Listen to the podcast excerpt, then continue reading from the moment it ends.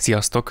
Ez itt az Ideológ című műsorunk, ami nem objektív és tárgyilagos, hanem szubjektív, értékítéletekkel teli, és azért készül, hogy lássátok, más emberek, ez esetben ti a nézőink, hogyan gondolkodnak a világról, milyen eszméket vallanak, illetve milyen világnézettel rendelkeznek.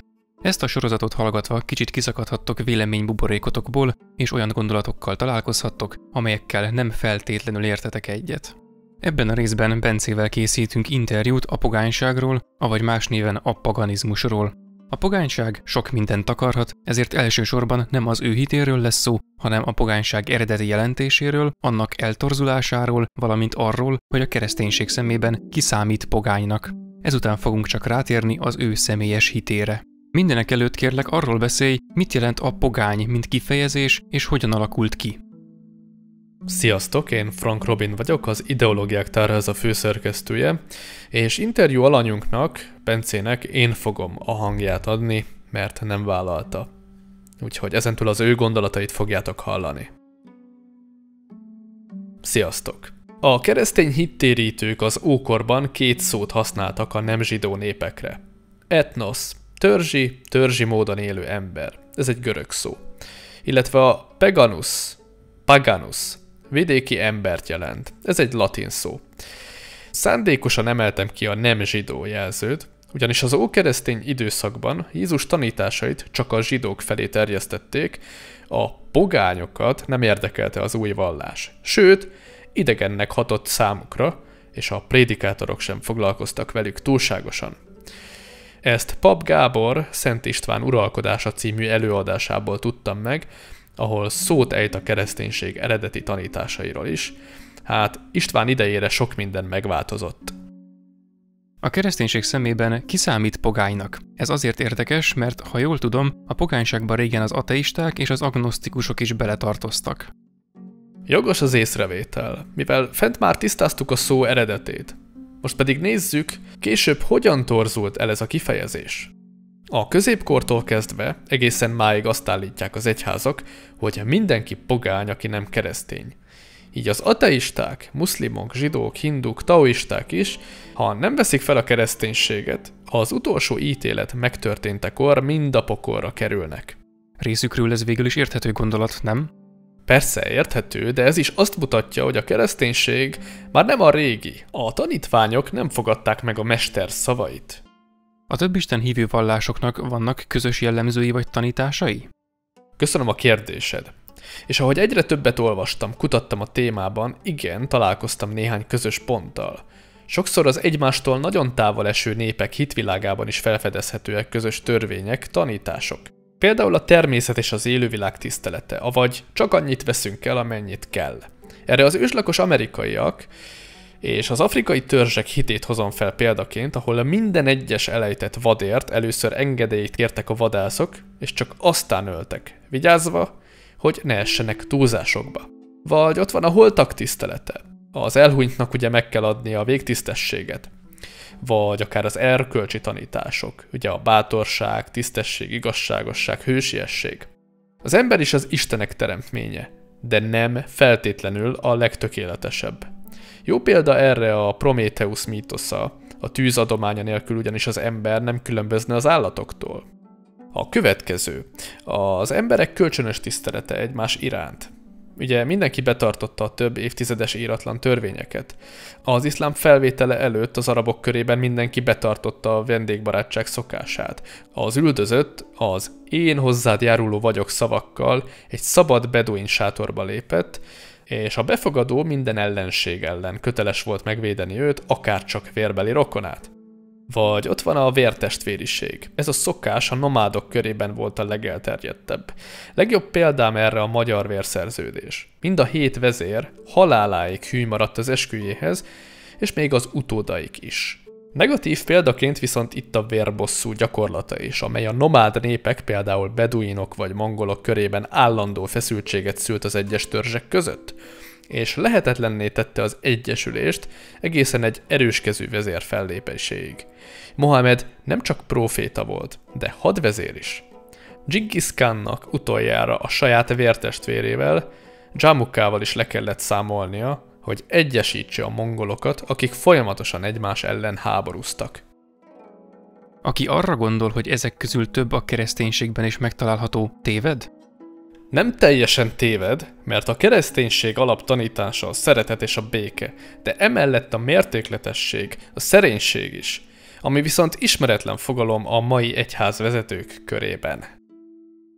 Most pedig kérlek beszélj a saját hitedről, mi is ez pontosan, és mióta gyakorlod?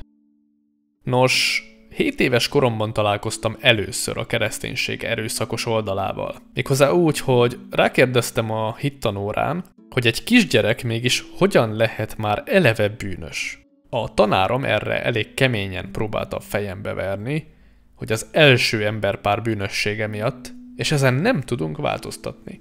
Ez így önmagában kevésnek tűnhet, de mindig is felfigyeltem a Bibliában néhány furcsaságra. Ha Isten tényleg olyan jó, miért írtotta ki az emberiséget? Egyetlen család kivételével. Én magam, csak ha kérdezik, így szoktam megfogalmazni a saját hitemet. A magyar ősvallás híve vagyok. Ez nálam a következőket jelenti. Legfőképpen két Istent tisztelek. Az Atya Istent, akinek sok neve van. Öregisten, Aranyatya, Tengri, vagy a magyarok istene. Igen, ez a név csak a hamisítás miatt olvadt össze a keresztény istenképpel. Vagyis Petőfi, még ha nem is tudott róla, a magyarok ősi istenére esküdött fel.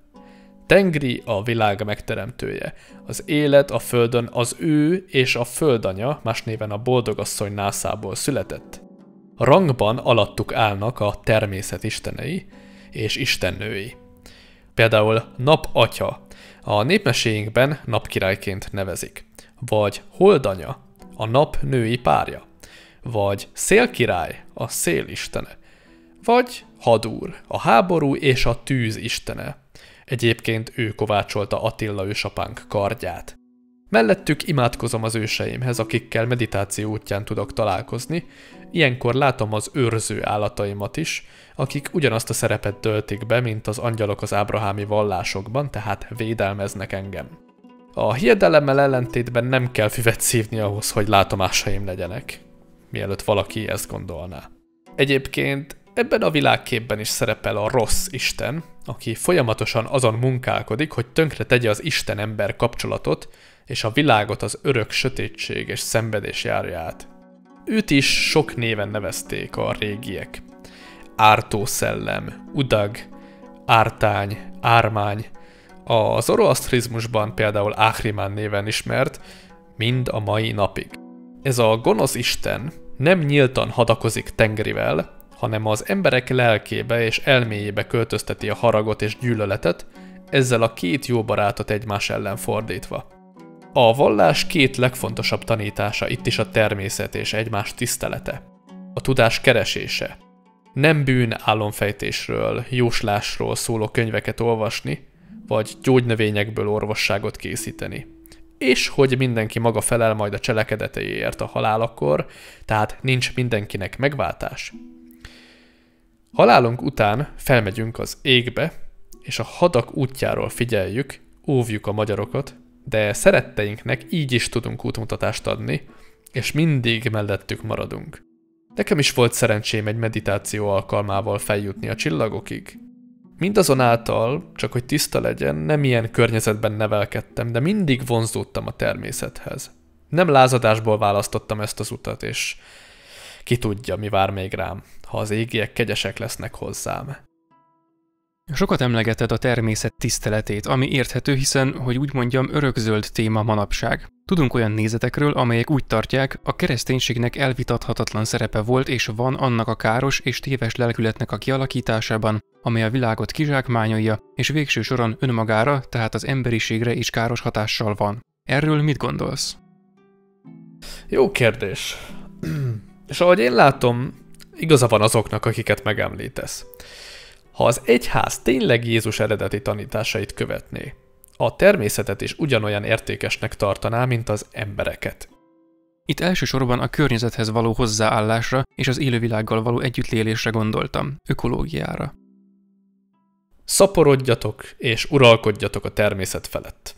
Ez az egyetlen parancs a keresztény Istentől – aki egyébként azonos a zsidó Jahvéval, amit az emberiség teljes mértékben és töretlenül követ. Az ábrahámi vallások szerint az emberek a teremtés csúcspontja, és jogában áll uralkodni a természet felett.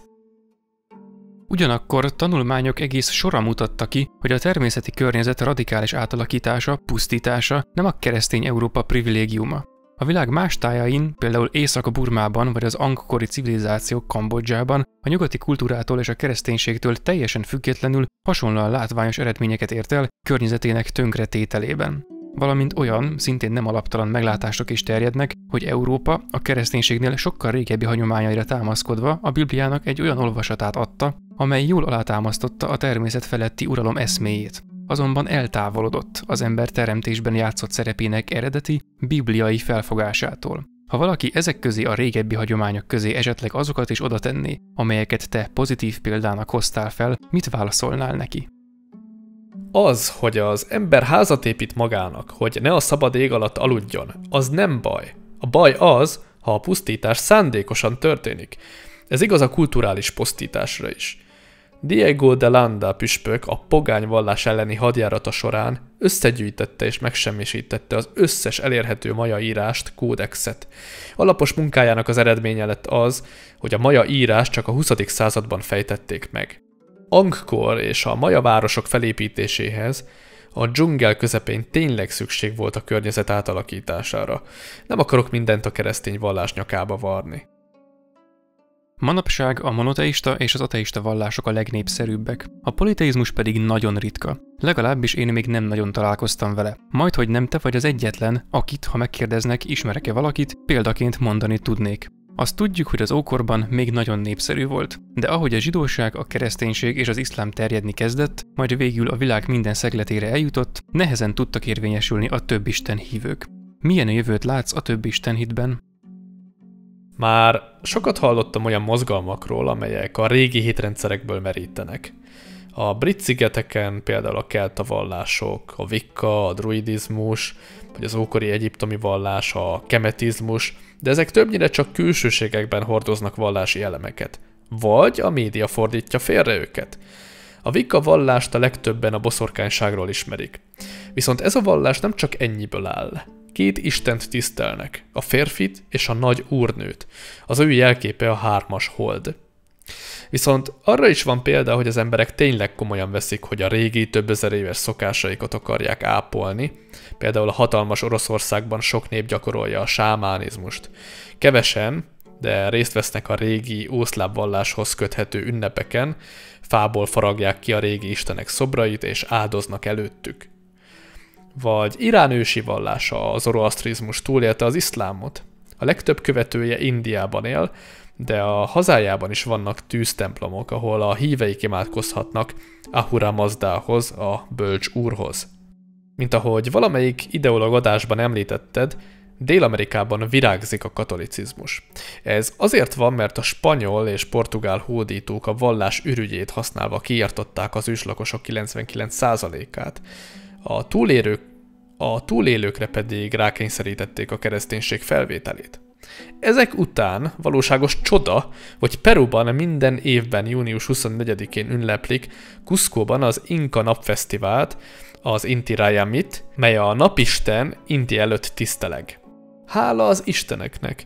Kelet-Ázsiában és Afrika egyes részein a hagyományos vallások meg tudták őrizni a vezető szerepüket a kereszténységgel szemben, és a később megjelenő iszlámmal szemben is. Remélem egyébként, hogy ez így is marad. Illetve remélem azt is, hogy egyszer eljön az az idő, amikor nem fognak a pogányokra szúrós szemmel nézni, és mindenki nyugodtan dönthet majd úgy, hogy az istenekhez imádkozik. Köszönöm. Bence, köszönjük a részvételt és az értékes gondolatokat. Nektek, kedves hallgatók pedig köszönjük a figyelmet. Amennyiben ti is szeretnétek egy hasonló videóban nézeteiteket, filozófiátokat, vallásotokat bemutatni, írjatok e-mailt nekünk az ideológiák tárháza kukac gmail.com címre. Tárgyként adjátok meg a témát, amiről beszélni szeretnétek, illetve néhány sorban vezessétek fel nekünk. További információkért ajánljuk a videó leírását, illetve a komment szekcióban a való böngészést és kérdezést. Sziasztok!